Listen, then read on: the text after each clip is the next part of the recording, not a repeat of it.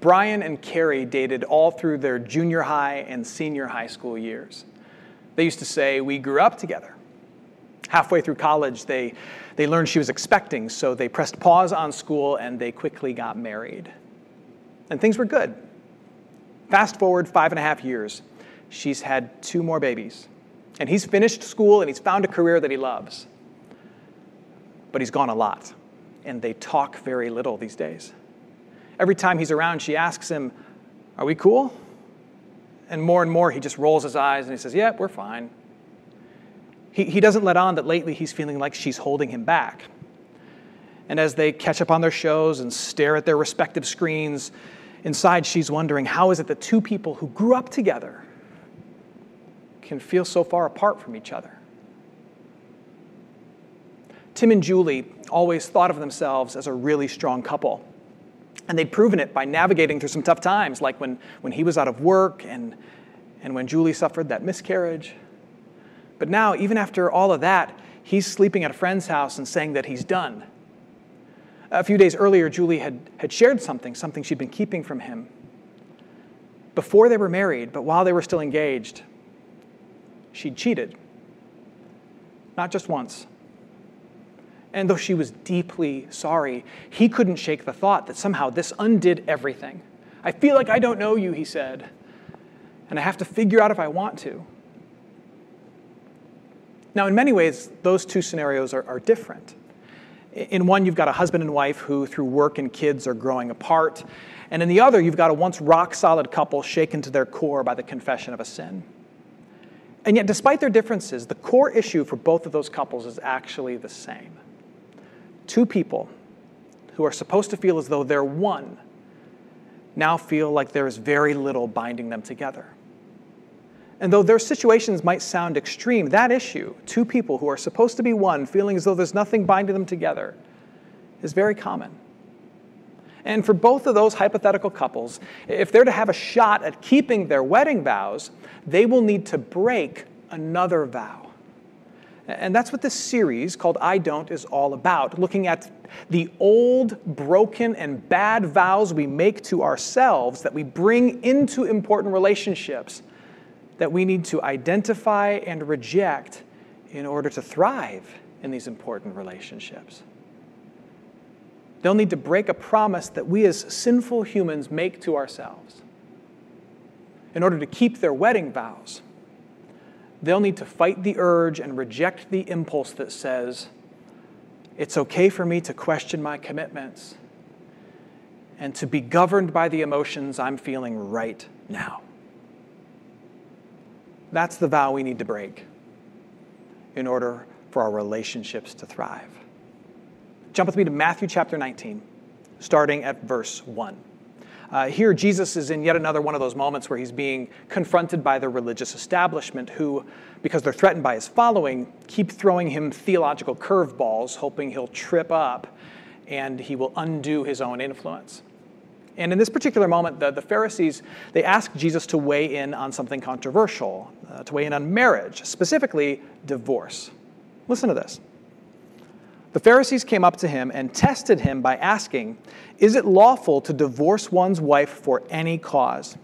Jesus answered, "Have you not read that he who created them from the beginning made them male and female and said, 'Therefore a man shall leave his father and his mother and hold fast to his wife, and the two shall become one flesh. So they are no longer two, but one flesh.'" If these words sound familiar, it's because Jesus is quoting the book of Genesis, where God the Father creates marriage. And Jesus reminds the crowd that marriage is about more than dresses and tuxedos or doing the electric slide at the reception. No, when a man and woman get married, God says they cease being two separate people, and in his eyes, they become one flesh, which is a strange phrase. When you hear it, most people instantly think of one thing. You know what I'm talking about. In fact, when I do premarital counseling, we'll often read these words, and I'll ask the couple, so, so what does it mean to be one flesh? And the guy is typically the first to answer. He's like, oh, oh, oh, oh, I know what it means. I know what it means. I know what it means. It means, you know, you know. And yes, it does. It means that. But that's just part of it.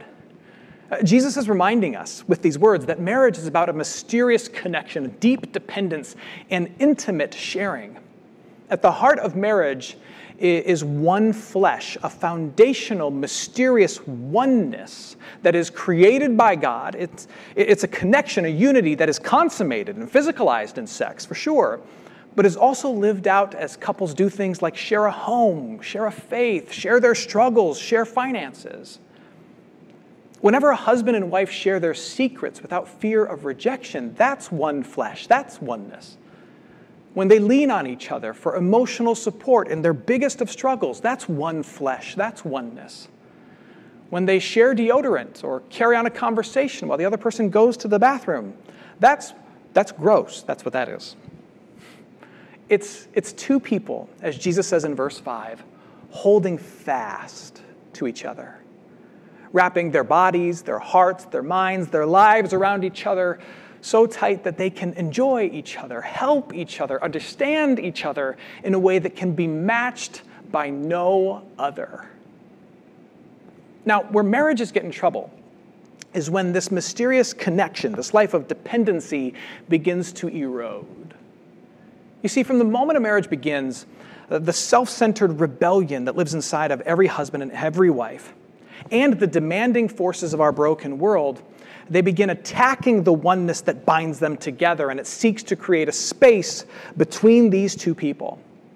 And this is why Jesus adds on to the words of his Father from Genesis, saying this in verse six. Listen to this. Jesus says, "So they are no longer two, but one flesh. What therefore God has joined together, let not man separate." That's Jesus' addition.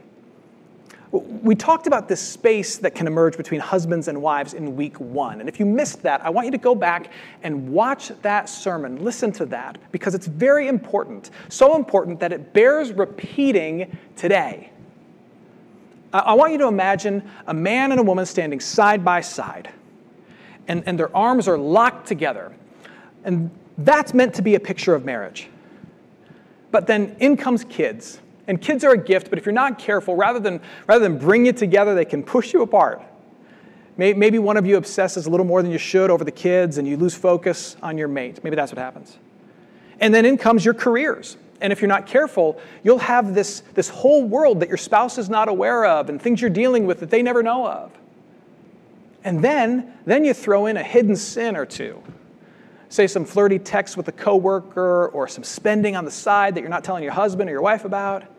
And if you keep these things from each other rather than confess it, it, it's just yet another part of your life that's not being shared with the other person. And what's it do? It all creates space. Kids create a space. Work creates a space. Sin creates a space. And if that's the case, then, then what do you think having an affair does? Huh. Uh, what do you think abuse does?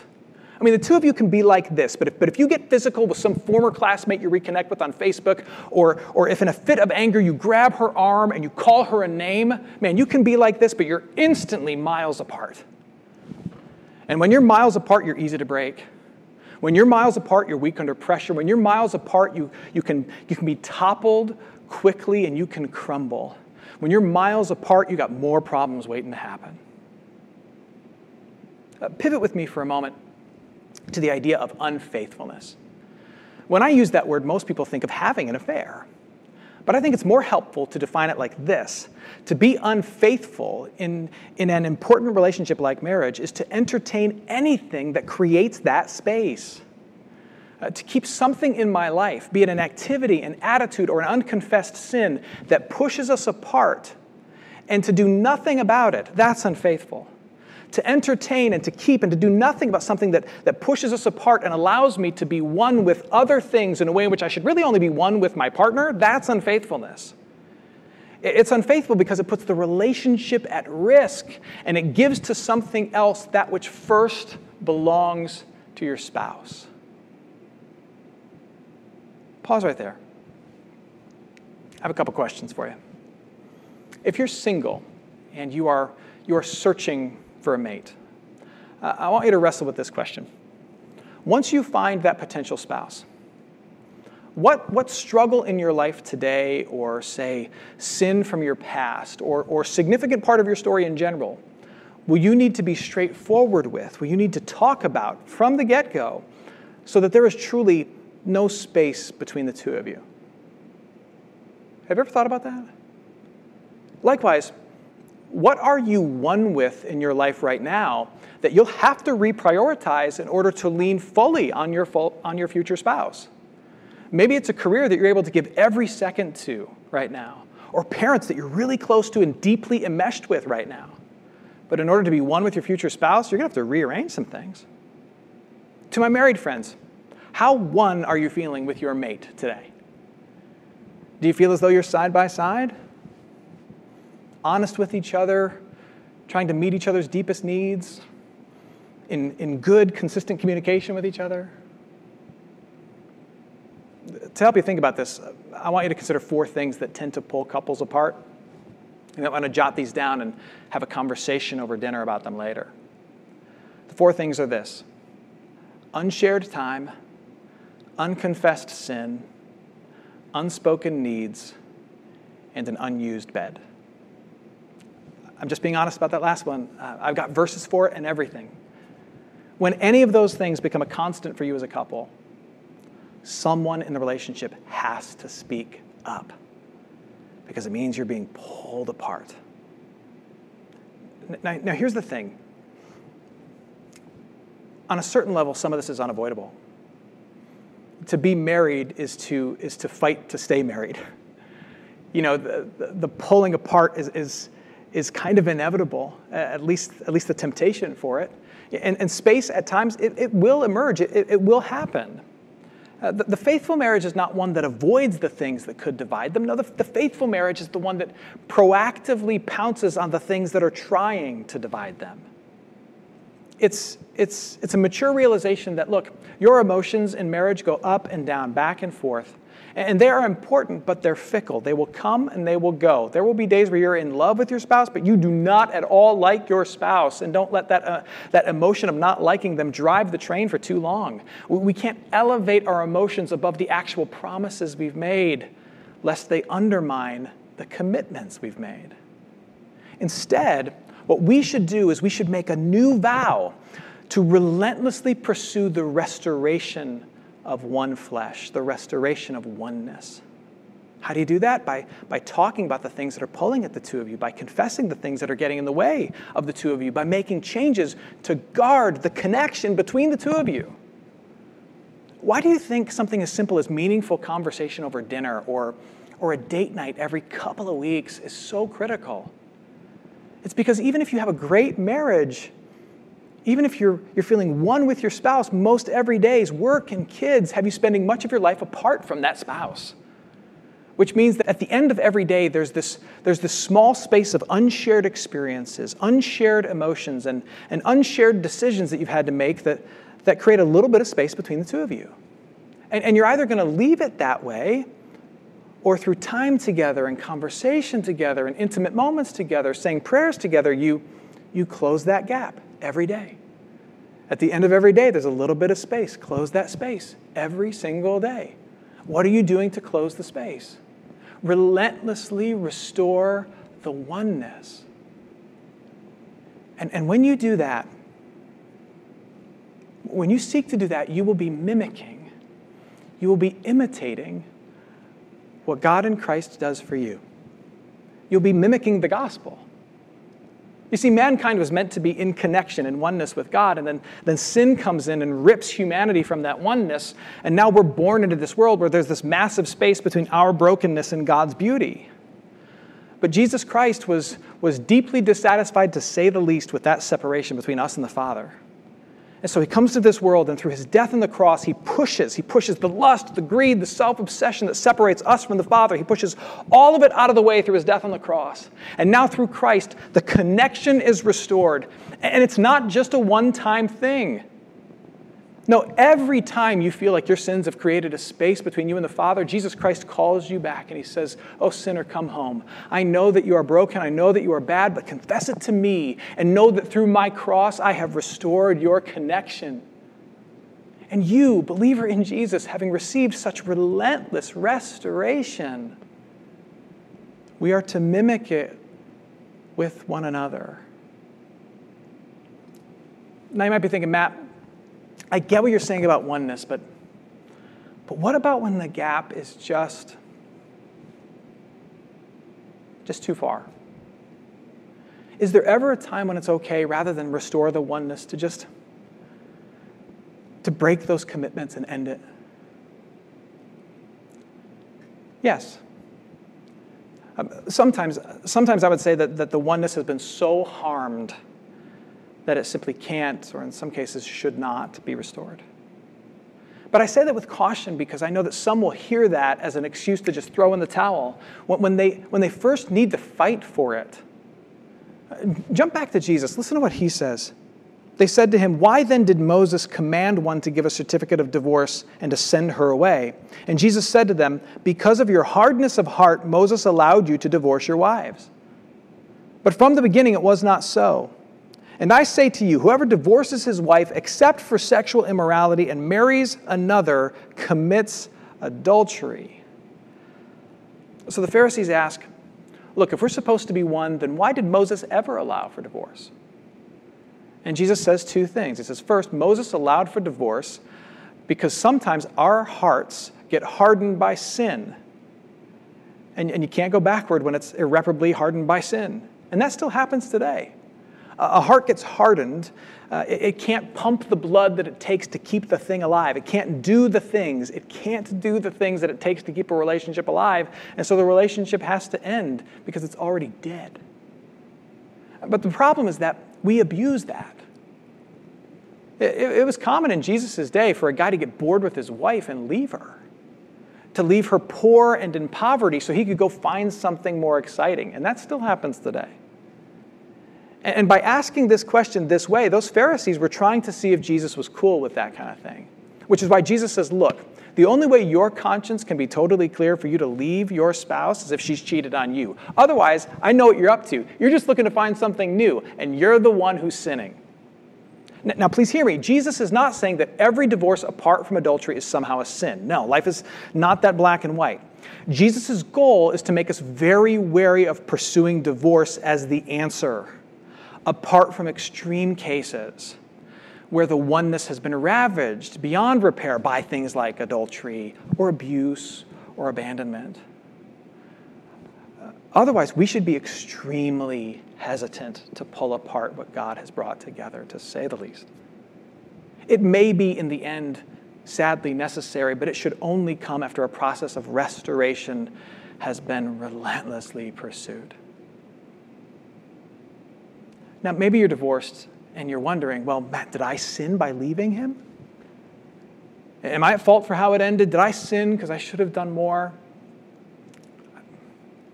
I, I can't answer that. But here's what I do know. I know that you are loved. You. You are loved. You are loved and cherished by God, and you are covered in the mercy that flows from Jesus. And here's what I would do if, if I were you. If I felt like I sinned, Uh, if I was loaded with guilt, I would just confess it. J- just confess it to God. Martin Luther used to say, here's how you know if you need forgiveness. Reach inside your shirt, and if you feel a heartbeat, repent. Ask for forgiveness for whatever went wrong. Make restitution with whoever you might have hurt, and know that because of Jesus Christ, your marriage may be over, but you are one with your God, and that relationship will never dissolve, and then move forward with peace. Uh, maybe you're not there. Maybe you're, you're married and you're just in one of those, those funks where you feel far from each other. And you're starting to wonder just a little bit, is, is this the way it's always going to be? I'm feeling bored. I'm feeling lonely. I'm feeling forgotten. I feel like I deserve something better. And if you're there, when you get there, remember this. I know it's hard, but fight for your marriage. Pursue your spouse, call out the issues, and then seek to repair it. But keep in mind that, that repairing it, repairing oneness, will require a sacrifice. It, it, it just always does. Repairing, restoring oneness always requires a sacrifice, and, and it will require a sacrifice from you. Again, we see this demonstrated first for us in Jesus Christ. Look with me at First John chapter four, verse ten. John says, "This is love, not that we loved God, but that he loved us and sent his Son as an atoning sacrifice for our sins. Dear friends, since God so loved us, we also ought to love one another." God the Father saw the space between us and him created by our sins. He noticed the problem, and, and out of love, he went first. Out of love, he sacrificed something of himself in order to make things right with us. In the same way, if you notice a space between you and your spouse, you may have to make a significant sacrifice in order to make it go away, in order to make it better, in order for it to have a shot. It may be something simple, like just sacrificing some of your me time every night to have some conversation of substance with her. It, it might be something bigger, like sacrificing your pride and going to talk to the counselor that she's been seeing and that she's been begging you to join her at. It might be sacrificing your secrecy and confessing the sin that you've been holding in your heart and hiding from him. It could be that you need to sacrifice your desire to be right and finally ask for forgiveness. It may mean taking a long, hard look at your career and the travel it requires, the toll it's taking, and saying, being one with her matters more. It always requires a sacrifice, and the day you're unwilling to make it, the day you're unwilling to even entertain it, that may very well be the day that your heart has become hard. Fight against that. Look, my friends, God has been faithful to you. He has let nothing stand between the two of you. Through the call of the gospel, he relentlessly bridges that gap and he keeps you close. That's what a faithful God does, and that's also what a faithful friend, a faithful spouse, a faithful relationship looks like. Do not let the world pull apart what he has brought together. Time and again, I, I've sat with, with men and women who've decided to leave their spouses, sometimes for heartbreaking but understandable reasons, other times for this reason. They'll say to me, I fell out of love, to which I always reply, I'm not so sure about that. I think you just got satisfied with the space that grew between you. That's what happened. A space grew between you, and you filled it up with a commitment to your fickle feelings, and you questioned the vows that you made on that wedding day, and you became comfortable with that. But it doesn't have to be that way. You can still break that old vow that says, I can question my commitments and be governed by these emotions right now that say my marriage doesn't mean anything. You can, you can reject that old vow so that you can be faithful to the important ones. If a space exists between you, squash it. Repair the oneness, and when it requires a sacrifice, make it. Remember all that God has given to you, and whatever it is, whatever you've got to let go of so the two of you can be back together, whatever you've got to let go of in order to be right with them, let go of it. Let go. Let's pray. Heavenly Father, we ask that you would give us the strength to keep our commitments, to protect the connection between husband and wife. And we lift up to you every important relationship that in its own way is founded upon oneness and closeness, and in its own way is threatened by selfishness and space between us. When a sacrifice is required to repair the oneness, lead us to that sacrifice and help us to make it. We pray that you would give us a heart that relentlessly pursues the protection of these important relationships. And when we lack inspiration, when we fail in the effort, put Jesus before our eyes so that we might be forgiven once again and inspired to move forward. We pray this in Jesus' name. Amen.